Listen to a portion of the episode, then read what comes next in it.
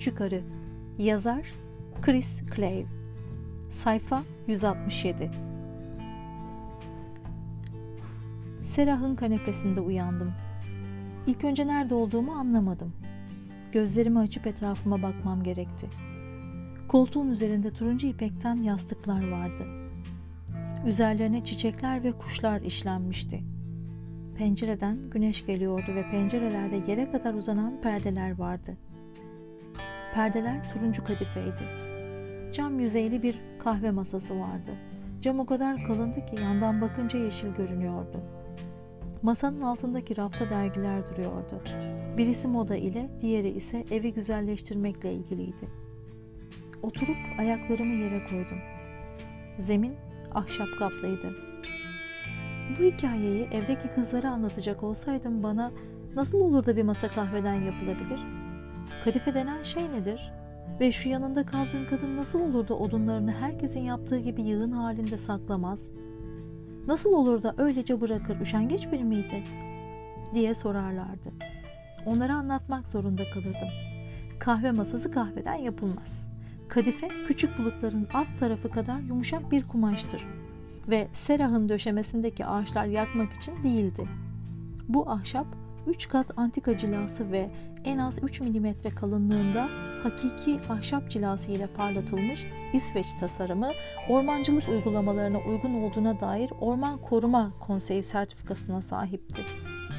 Bunu biliyorum çünkü aynı bunun gibi bir döşemenin reklamını kahve sehpasının altındaki dergide görmüştüm.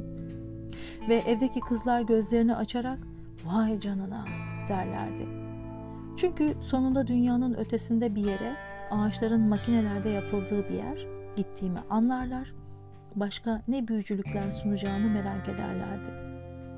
Evdeki kızlara hikayemi anlatmanın ne kadar yorucu olacağını bir düşünün. Biz Afrikalılara kimsenin hiçbir şey anlatmamasının gerçek nedeni budur. Yoksa ülkemi cehalet içinde bırakmak istemeleri değil. Çünkü kimsenin oturup da gelişmiş dünyanın 1. ilkesinden başlayıp anlatacak kadar zamanı yoktur. Belki yapmak da istersiniz ama yapamazsınız. Sizin kültürünüz öylesine karmaşık hale gelmiş ki bir bilgisayara ya da baş ağrınızı dindirmek için aldığınız bir ilaca benziyor. Onu kullanabilirsiniz ama nasıl çalıştığını anlatamazsınız. Odunlarını evlerinin karşısına yığan kızlara kesinlikle anlatamazsınız. Eğer size mesela Serah'ın evinin evcil geyiklerle dolu bir parkın yanında olduğunu söylesem, koltuğunuzdan fırlayıp "Aman tanrım, bana hemen silahımı getirin de şu aptal hayvanları yakalayayım" demezsiniz. Hayır, bunun yerine yerinizde oturmaya devam eder, çenenizi kaşır, kendi kendinize sanırım burası Londra'nın hemen dışındaki Richmond Park olmalı" dersiniz. Bu hikaye sizin gibi bilgili insanlara göre. O sabah Serah'ın aşağı inerek oturma odasına geldiğinde benim için yaptığı çayın tadını size tarif etmek zorunda kalmam. Çay, ülkemin doğusunda, arazinin bulutlara doğru yükseldiği ve nemli hava yüzünden ağaçların uzun, yumuşak yosundan sakallarının çıktığı topraklarda yetiştirilmesine rağmen biz köyümüzde hiç çay tatmamıştık. Doğuda tarlalar yeşil tepeliklere doğru uzanıp sisin içinde kaybolurlar. Üzerinde yetişen çay da kaybolur. Sanırım hepsi ihraç edilir. Ben de onunla birlikte ihraç edilene kadar hiç çay tatmamıştım. Ülkenize yolculuk yaptığımda tekne çayla yüklüydü. Kalın kahverengi kağıt çuvallar gemi ambarında üst üste yığılmıştı.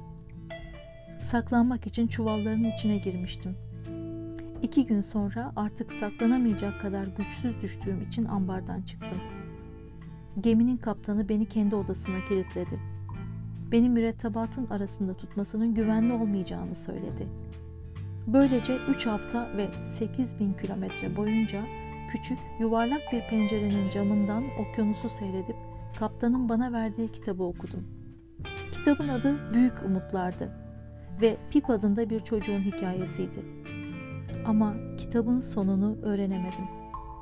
Çünkü İngiltere'ye vardığımızda kaptan beni göçmenlik yetkililerine teslim etti. Bir çay gemisinde 3 hafta ve 8.000 kilometre. Belki derimi kaşısanız benim tenim hala çay kokar. Beni gözetim merkezine koydukları zaman kahverengi bir battaniye ile plastik bardakta çay verdiler. Ve çayı tattığımda bütün istediğim gemiye gidip ülkeme geri dönmekti. Çayın tadı ülkemin tadına benzer. Acı ve sıcak, güçlü ve anılarla keskin. Özlem tadındadır. Bulunduğun yerle geldiğin yer arasındaki mesafe tadındadır.